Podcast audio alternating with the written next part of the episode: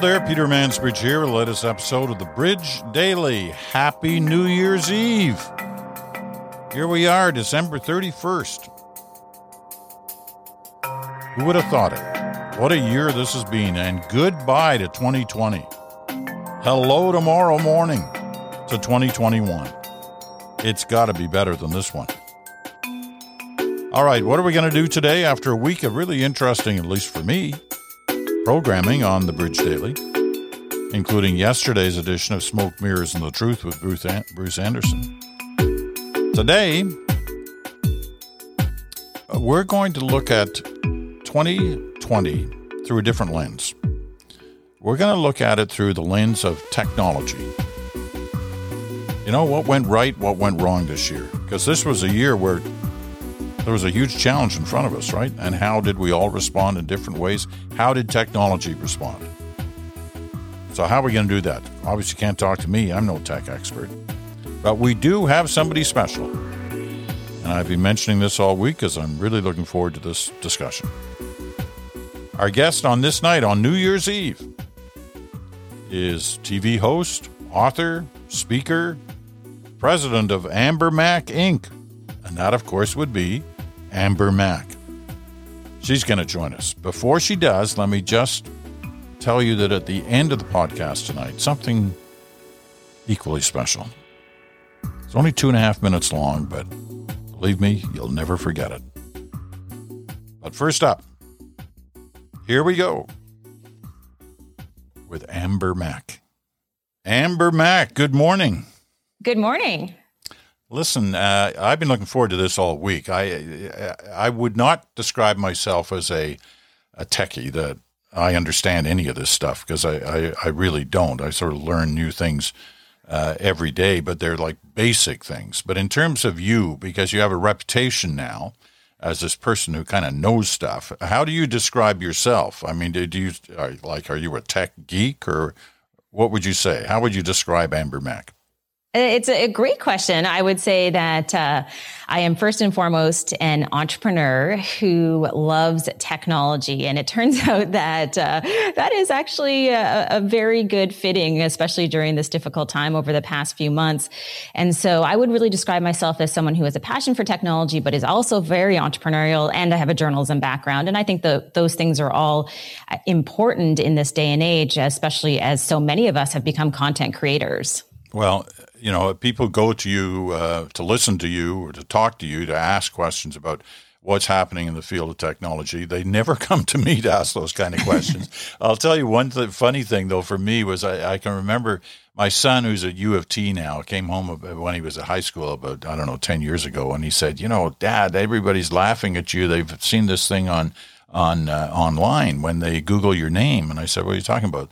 And he said, well, if you Google Peter Mansbridge and internet up pops this thing from 1993, and it's it's actually quite funny you, when you listen to it because I'm introducing the first piece we ever did on what was then the National and the and the Journal. The first piece we ever did on trying to explain the internet. And it was the first time I think the word had ever passed my lips.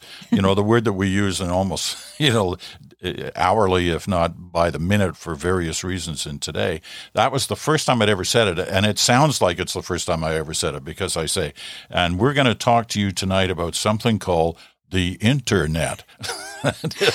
well, this is probably a pretty good time for me to admit that in the first five years of my keynote speaking career, I actually opened all of my keynotes with that clip. So I apologize right now. So you were making fun of me too. Okay, I got it. it was more of an opportunity to start a discussion. it is funny, and it, it, you know it's amazing. I mean, twenty seven years isn't yesterday, but it, uh, but it's not that long ago either. And to consider that we were just trying to understand that this form of technology 27 years ago is uh, is quite remarkable. Anyway, let's um, let's talk 2020. Uh, because I, you know, we've got some specific examples I want to talk to you about in terms of, you know, who's made a breakthrough this year in technology, maybe who's been lagging behind. Uh, but I want to talk general first of all, get a, a sense from you. I mean, uh, a pandemic year comes along once every hundred years, right? So it, it, obviously it's a huge health issue and it's a huge problem, and people have to uh, spend a lot of time trying to conduct their own lives in a, sp- a certain way, and others are giving up parts of their life to help. But in terms of technology, one assumes that this was an opportunity uh, for for innovation and uh, and for progress in any number of particular areas. So when you talk in general terms, as I said, we'll get to some specific uh, examples in a minute. But in general terms, did did technology meet the challenge of 2020 as a result of the pandemic?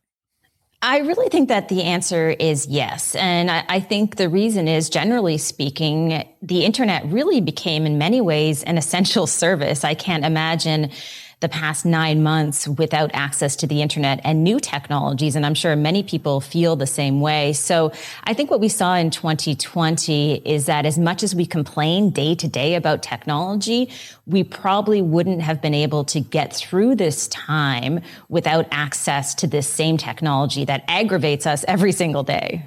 I, you know, I, I, I don't know about you, but I know that in, in conversing with my uh, listeners on my podcast, uh, who are real cross range, you know, diverse in the sense of geography, age, gender, uh, background, profession, the whole bit. Um, but what I've noticed is a, a, degree of literacy on technical issues, uh, technology issues, uh, on the part of older people, and, and and I'm talking much older. I mean, I'm in my early 70s, and I still uh, think of myself as young compared to some of the people who are writing to me. Um, now, as I said, I get the broad sweep. We get a lot of young people, but a lot of I got a, an incredible letter from a 94 year old, 95 year old woman last week who was clearly like up to speed totally on technology, uh, and a lot of it be- uh, coming this year because of the challenge that she was confronted with. Um, and so I would, you know, I, it would seem to me that listening to what your assessment is, she's exactly the kind of person we're talking about who has found technology accessible in a way that perhaps she never would have thought of before. Yeah, absolutely. And and I think what we've also seen during this year is that there's been an acceleration. And that's a term that's used all the time in the technology industry, especially about 2020. And I think we've seen that with every generation. I mean, I think we're coming to a point relatively soon where you won't necessarily find those people who haven't had access to using the internet, assuming they live in a place where they do have internet access. And I think this is true of all generations. I think about my mom who is in her late 70s, even over the past nine months, she's become very tech savvy because she's been home so much. She's learned how to use a smart speaker. She's learned how to start a Zoom video chat. And so we've been really forced into this position that it's not okay anymore just to say, Hey, you know what? We don't use this stuff. We've been forced into a situation where we really have to learn it. And so our digital literacy at this point is actually quite high. Talk to me about the magic word you just mentioned, which is is Zoom, which I guess in many ways has has been one of the words of the year in terms of technology. Um, I know in my case, I'd never heard of Zoom before last uh, March or before uh, this March when the pandemic really started. It's not as if it started then; it had been around for a while and was, you know, a relatively successful company already. But it has, uh, you know, zoomed. It's taken off uh, in in a considerable way. So, talk to me about Zoom. What we should know about where it was before March and where it is now. Yeah, I just want to be very clear that I actually never used Zoom until March of 2020. And I've been covering the technology industry for 20 years. So it was also new to me. Of course, I had heard of it, but I didn't actually use it. So just to understand the numbers, uh, before the pandemic, Zoom had about 10 million daily users. That's a number that they've shared pretty widely. And by April of 2020, that number actually spiked to about 300 million users. So that's how much Zoom has come into our lives and how frequently people are using it. I would say one of the reasons is just that it is simple to do a Zoom video call. They make it easy to mute yourself. And so there was really a low barrier in terms of access to this technology. And it really made video calls easy. Of course, like all technology, as soon as we start using something, we also get fatigued from it as well. well, how did Zoom respond to uh, the fact that, that those numbers increased 30 fold uh, in, in, a relatively short period and became one of the most popular things of, of, the year because you know you know it got families together, it got offices together, it, you know it did just about everything. How did they respond to this huge new demand, or did they have to? Could they just sort of sit back and let it happen? They really did have to respond because early in the days of Zoom, many people may not realize this, but they had a, a, quite a few security issues with the platform. There were issues with people who would schedule Zoom calls and they would use public links and those would get out on the internet. And then all of a sudden you would have some random person who was uh, Zoom bombing your call. So someone you didn't know who would show up. That's a, a bit of an issue when you're a, a company that specializes in, in be, allowing people to have private conversations. So they had a lot of security issues early on on. They had issues in terms of the number of people who were flocking to the platform, not just people like us who were talking to family members and doing business, but also many schools that were using Zoom. And so I would say they actually responded fairly well, uh, but there were some uh, speed bumps along the way. Did it change its its abilities as a result of uh, uh of the boom in its use? Did it, or is it still, you know, the the, the same basic platform as it was at the beginning? It really is the same basic platform. And that may seem like a good thing to a lot of people who've become comfortable using it. But I think what we see in the technology industry a lot is that the companies that are always innovating and iterating and improving their platforms are the ones that tend to be the most successful. So I would say we're kind of at a crossroads for Zoom, even though it's been only nine months where it's become so popular in that they're going to have to figure out how to continue to capture people's attention, especially as more and more competitors come into the field. So I would say that, uh, uh, they haven't really changed a lot, which has been a good thing, but long term, that could be a bad thing. I'm gonna I'm gonna ask you the question now that will prove just how kind of naive and uh, uh, unknowledgeable I am about the internet. When when you have an explosion in use like that, from 10 million to 300 million, um, how does how does that kind of survive uh, the abilities of, of the platform? I mean, why doesn't why doesn't the whole internet crash when when you get that kind of explosion in use? It's a great question. And uh, I would say that uh, one of the reasons is that when we think about the technology companies of the, today, many of them are planning for massive user growth. We're no longer in the early days of the internet and those days back in 1999, I lived out in San Francisco where of course you could bring a website down quite easily. The infrastructure is much better today. So I think at the end of the day, uh, even though they had some growing pains in terms of that growth, uh, they were able able to handle the number of users who were, were flocking to the platform and, and using the platform. So I do think it bodes well perhaps for their future that they were able to get through this time. All right, let's move off Zoom and talk e-commerce uh, because uh, a lot of people have been sitting at home ordering everything from their groceries to their, um, you know, uh, common uh, usage items uh, at home, whether it's you know to clean their home or to to uh, you know put new sheets on their beds or whatever, um, they are using e-commerce in, in a fashion that uh, never existed before. So, how has e-commerce responded to the challenge? Well, again, I think that we've seen that acceleration that's taken place. And I'm a big fan of a, a, podcaster and professor named Scott Galloway. And one of the things that he's talked about this year is that we saw a decade of acceleration in terms of e-commerce usage in just eight weeks. So we saw e-commerce growth go from about 18% of retail to 28% in just two months. Now, this is great news for the Amazons of the world and even the Shopify's of the world. But of course, that's going to have a massive impact on small businesses that make up a lot of our economy. So it's great news for e-commerce, uh, perhaps bad news for small businesses that weren't able to adapt and start to do more in the digital space. So the Amazons and the Shopify's, big year for them. Really big year for them. And I should say Shopify, of course, we're all proud of this company because it's a Canadian company. Mm. At the end of the day, what they're trying to do is empower the entrepreneurs and allow them to get online with their own stores. So I don't want to make any comparison that Shopify is like Amazon, but still at the end of the day, let's be honest, you know, I grew up in rural Prince Edward Island and I understand there are many small businesses even today that don't understand technology enough to start an e-commerce store. Even if Shopify allows them to do that easily, perhaps they weren't able able to make the transition that quickly. And of course, a lot of damage has been done over the past few months.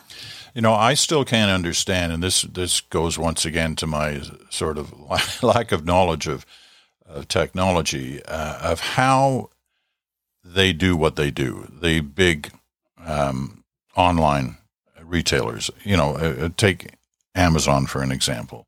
Uh, I, I still don't get it that I can sit on my computer, even in the you know, the week before Christmas. And I live in Stratford, Ontario, so it's not like I'm living in downtown Toronto. I live in Stratford, which is rural Ontario, and you know it's an hour and a half, two hours outside of Toronto. Um, I can order something, and I, and I did this. I ordered something on Amazon, and it was here the next day, like the next day. So uh, I don't know whether they've had to uh, do things to meet the challenges of the a pandemic year to be able to respond like that, or were they already in prepared in such a way that they that they could just handle it anyway? In some ways they were already prepared. I mean, it's important to remember even back in 2019, Amazon had about 800,000 employees. So they have a, a, massive team of people. And what's really interesting about Amazon, if you think about them, people may not realize that they aren't just in the business of e-commerce. They are also in the business of web storage. They own a company called AWS. So essentially they are in many different types of businesses that allow them to really be this giant in the industry uh, that again can compete at this level, and and no one is able to really be a competitor to Amazon at this point. So they've been building over the years to be in a position to be able to do this, and even now they have divisions of the company that are testing things like autonomous delivery. So imagine robots going down the street in Stratford, dropping off your package. Uh, I'm not sure that that's going to happen in the next couple of years, but they certainly are preparing for that. So they've always been cutting edge as a technology company first. And I think that has allowed them to really uh, thrive is an understatement as far as how much money they've made this year. Do you really think that's going to, we're going to see that within the next, I don't know, 10 years? Robots delivering packages, drones dropping from the sky with stuff. Is that actually going to happen? It's a fair question. So I would say that it might happen in communities that have the infrastructure that allow for that. And I'm thinking specifically of the villages in Florida as one example. People may be familiar with that community. And that's a relatively new community, many seniors living there. And it's a very defined community. So you can imagine you could have a delivery robot in that community because the roads allow for that robot to e- easily map the community and for them to adopt the this new technology. It's not going to work everywhere. So it could work on university or college campuses. It could work in select communities. At the end of the day, I think you're right. We're not going to see it everywhere, but there will be some places where we'll start to see that. I'm not sure about the drone delivery, but who knows? I've been surprised before. And, and just to your point about saying that you're not a tech person, I just wanted to be very clear that uh, I grew up on a party line using an eight track. So, you know, I get it. A lot has changed over the years, but what's always amazing to me is that with companies like Amazon, yes, maybe we won't have autonomous vehicles in 2021, but what they're testing may have another application. Don't knock eight tracks. I mean, to me, that was the birth of the modern era. I mean, I, I started with reel to reel tape, black and white film. Uh, the whole bit. I when I began in this business, the thought of eight tracks um, vaulted you into uh, uh, into a Jules Verne story. You know, you thought that that was really going to be that would nothing would ever get better than that. Uh, you know, I have to say, I went to journalism school and uh, I learned how to do digital editing on a Macintosh computer, and then I moved to San Francisco and I did an internship at KQED Radio, an NPR affiliate in San Francisco. And I got there and I was super computer savvy, and they had all of these computers in one room that were set aside, were not used because no one knew how to use them, and I was actually physically cutting tape with a razor blade and taping it together for radio shows. So, yeah. uh, yes, a, a, lot has changed. you try to explain that in a journalism class today that you actually had to, and it was the same with film. You had to physically cut it and stick it together. Um, and they look at you today like, yeah, sure they did. you know, it's things. Uh, things have certainly um, certainly changed. I remember when in the and it wasn't until the 80s when we went from in the newsroom from typewriters to computers and there was real resistance to that on the part of uh, you know, not just the old guard, but some of the kind of new guard who felt, oh, no, you can't do that. You got to have typewriters. It's never going to work with computers. oh, boy. Um, okay. Now, um, we, we, talked about some of the, obviously, the kind of winners uh, uh, of the past year, those who have responded well to the challenges that the pandemic placed on us, and just in terms of technology uh, in, in normal times. Who, you know, if if you pointed to losers, where would you start? I think I would probably start at Facebook. And uh, I'm not speaking about the value of Facebook. I understand it's still worth an enormous amount of money. People are still buying stock in Facebook. But I'm talking more about the community response. So the actual end users. And if people have watched The Social Dilemma on Netflix, I think that was a bit of a turning point for Facebook where people started to understand a bit about how algorithms work. And I wasn't a huge fan of this uh, docudrama. There were many issues I had with it. But at the end of the day, I think what happened is that the mainstream population watched this and they started maybe for the first time to get a little bit more fearful about the hold that Facebook and Instagram and WhatsApp have on them and how they're using their data. You know, uh, you're, you're right. The social dilemma is, is kind of a controversial film. There, people feel different ways about it, but it is absolutely worth watching because it, it does make you think about what what's going on out there. And you know, we uh, part thanks to a Canadian, Heather Reisman, Indigo Chapters. She, she uh, uh, is one of the executive producers help help fund uh, that film. If you uh, the word algorithm scares a lot of people, including me. Uh, as soon as I hear it, I go, I don't get it. I don't understand this. I don't understand what they're trying to tell me. Um, can you can you take a, a crack at it in, in the most simplest terms for our listeners of when you, you hear the, the, the issue of algorithms and and and what some uh, critics, like some of those on the, on the uh, um, uh, social dilemma, point out. What is it we're talking about? Really, the easiest way to think about an algorithm is like this, is that it is a recipe. So imagine you're in your kitchen and you take out a cookbook and you see a recipe. So that would be the algorithm and you would have all of the different ingredients that essentially are the pieces that tell you how to put that recipe together.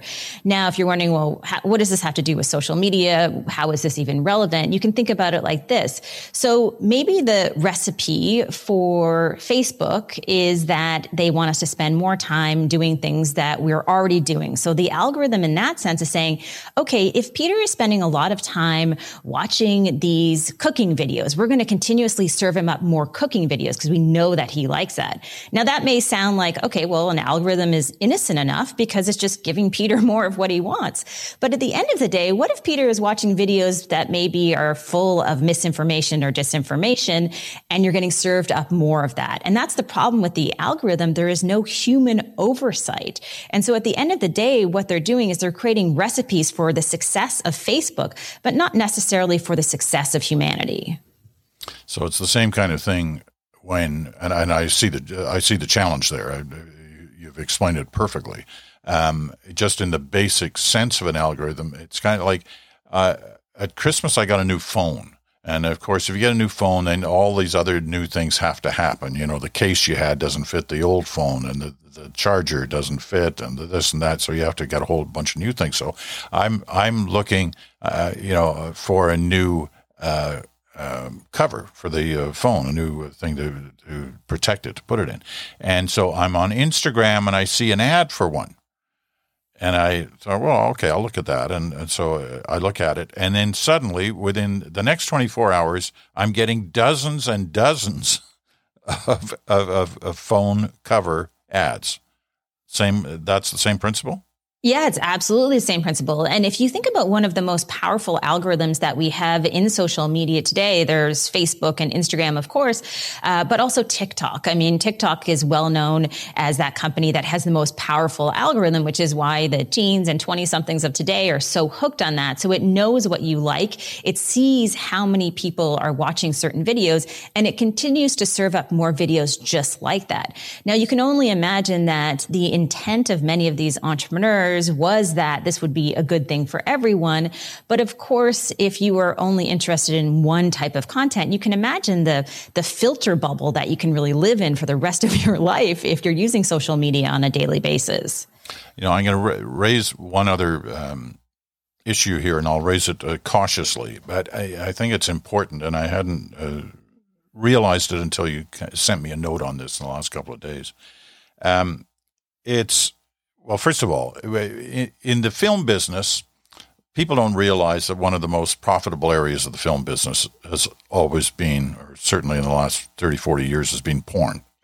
Um, and it's, you know, kind of seen by some as an underground industry, but by others as a very above ground industry where there are billions of dollars at stake. Well, not surprisingly, when you move to the internet, it didn't take long before porn became um, a very profitable part of uh, what was available on the internet. Now, there's a, a company that you kind of highlighted that uh, is Canadian based, Montreal based, MindGeek, uh, and wh- whose a, uh, a considerable amount of its business is about porn. But in this year, in the 2020 year, they had challenges put to them about how they were operating and what they were doing. Yes. And, you know, even as someone who's immersed in tech, I didn't realize how big MindGeek is. So, like you said, it's a company that owns a number of different adult websites. One of them in particular that's the most popular is called Pornhub. It's actually one of the top 10 websites in the world. And on December not, 4th, not just the top 10 porn sites, but the top 10 sites overall. You got it in terms of traffic. So, you know, again, a lot of people don't realize just how big it is. And, and what was really interesting earlier in December is that the New York Times did uh, an investigation into Pornhub. And we've always known there were issues with this particular site, but they were able to uncover literally thousands and thousands of videos that were put up there without consent, um, videos that were using spy cams, and they were profiting from all of these videos videos. Uh, in fact, there were stories about women uh, who allegedly were being trafficked and just a whole slew of issues. Now, this is embarrassing that this company, the parent company, MindGeek, is right here in Canada, and we didn't really know a lot about this. And after that investigation, what happened is that Visa and MasterCard, they cut payment ties with Pornhub. Uh, you know, that was a big step in terms of uh, Pornhub's, uh, I don't want to say demise, but they, they definitely suffered a, a lot and had to remove millions of their videos and change the way that they allowed people to upload videos. The last thing I need to say on this, Peter, which people need to understand is this is hard to believe in this day and age, but Pornhub actually allowed unverified users to upload any videos that they wanted and potentially profit off those videos. So you can imagine whether it's a disgruntled ex or a teenager who's trying to embarrass someone in their school, how far this could go wrong. And so I think in December, what we saw is that finally, uh, MindGeek, the parent company, had to step up and do something with Pornhub. They're still trying to fix this. I don't think it's an overnight uh, fix, but at the end of the day, they were no longer able to hide at their headquarters headquarters in Montreal. Fascinating. Listen, this whole discussion has been uh, been fascinating, Amber. You're terrific to listen to, and you really um, are able to, at least at least with this guy, elevate my uh, knowledge of what we're talking about. Let me uh, close out on on asking you this: When you um, spend so much time looking at what's happening in this world, in the tech world, uh, when you look ahead, what what do you see as potentially the na- the next big thing, the next big advance um, that's going to take place, whether it's you know next year or uh, the next decade or whenever it may be. What what's the we live in this world where you know we talked to kidded around about the things that that have changed since I started in the business, and then you know 30, 40 years later when you you got started, the things we've seen change. Uh, but it change comes at such a rapid pace now, and you wonder kind of what's next in terms of a big step. What are you expecting? I think that uh, even though we've talked about artificial intelligence over the past few years, that's been a, a topic that I've spoken a lot about. I think we're going to see over the next couple of years is that AI is going to be an incredibly powerful tool, particularly in healthcare. Now, when I say artificial intelligence, people may wonder, well, what does that actually mean? Just imagine a computer program as a, a simplistic example that it's able to detect patterns more easily than a human could. So in healthcare, as one example, if uh, AI is being used used to detect breast cancer. Uh, it could do so with uh, 90 percent efficiency and 30 times faster than a doctor. That's the power of this technology. At the same time, when I say that I'm optimistic and excited about the potential of AI, I'm also equally worried because it means that we're automating work. And of course, that could lead to severe job losses. So to me, it feels like the biggest opportunity over the next couple of years is artificial intelligence. And at the same time, it's the biggest threat. Now, it's not the technology itself. I think that we need to be especially worried about. It's the leaders leaders who are actually leading the way, who are owning these companies that are always choosing profit over people. And that at the end of the day is going to be the real issue that we're going to have to deal with over the coming years. Amber Mac, this has been uh, been terrific. I hope we get to do it again because there, there's no end of things we could talk about, and you're certainly the person to talk to about it. So thank you so much. Thanks so much for having me. Yeah, and have a happy new year. Happy New Year. So I told you that would be special, and special it was. Um, I also told you we are going to do something special to end the podcast tonight. It is the last night of 2020. And there are certain traditions on New Year's Eve that no matter what our situation is with the pandemic, there are certain traditions that we will follow through on, although maybe adapt a little bit. So if you were listening yesterday, you heard Bruce and I talking about one of the things we want to get back to is Scotland. And, uh, you know, I listen, I was born in the UK. I wasn't born in Scotland. I was born in southern England. But Scotland has become this passion for me almost as much as Canada is. Nothing will match Canada. But Scotland, great place. And so we're going to Scotland tonight. Cynthia heard this on her Twitter feed today. It's by a fellow named Jim Mackintosh. He's the poet in chief of Hampeners. And he's the poetry editor of Nutmeg magazine. Both of these Scottish based, right? So Jim, along with his pals Karis Watt and Dave McFarlane got together, I think, this morning to put this together. So let's listen to it on this New Year's Eve. Or for you, maybe if you're listening this weekend, New Year's Day. There won't be another podcast till next week. We all deserve a bit of a break here right now. But what a way to go out. Once again, this is Jim Mackintosh with his friends Karis Watt and Dave McFarlane to take us to the end of 2020. Should old acquaintance be forgot and ne'er brought to mind? No, they shouldn't.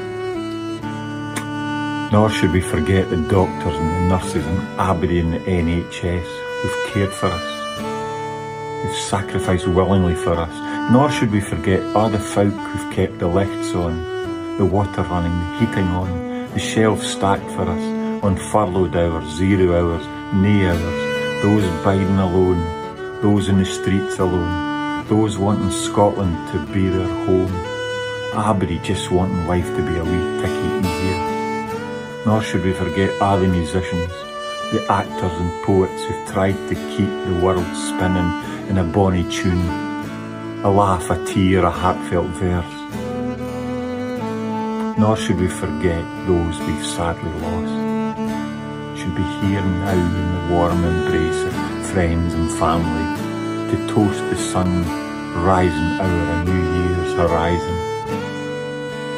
Those who haven't survived this tragic birth, those we love and will hug forever in their earth.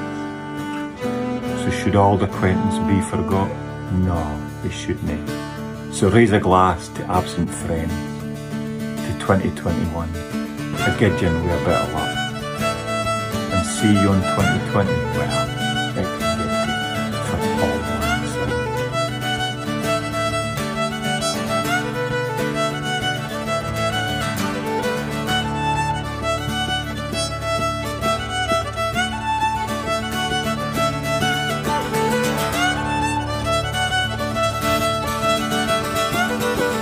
absent friends and to brecht new horizons slang.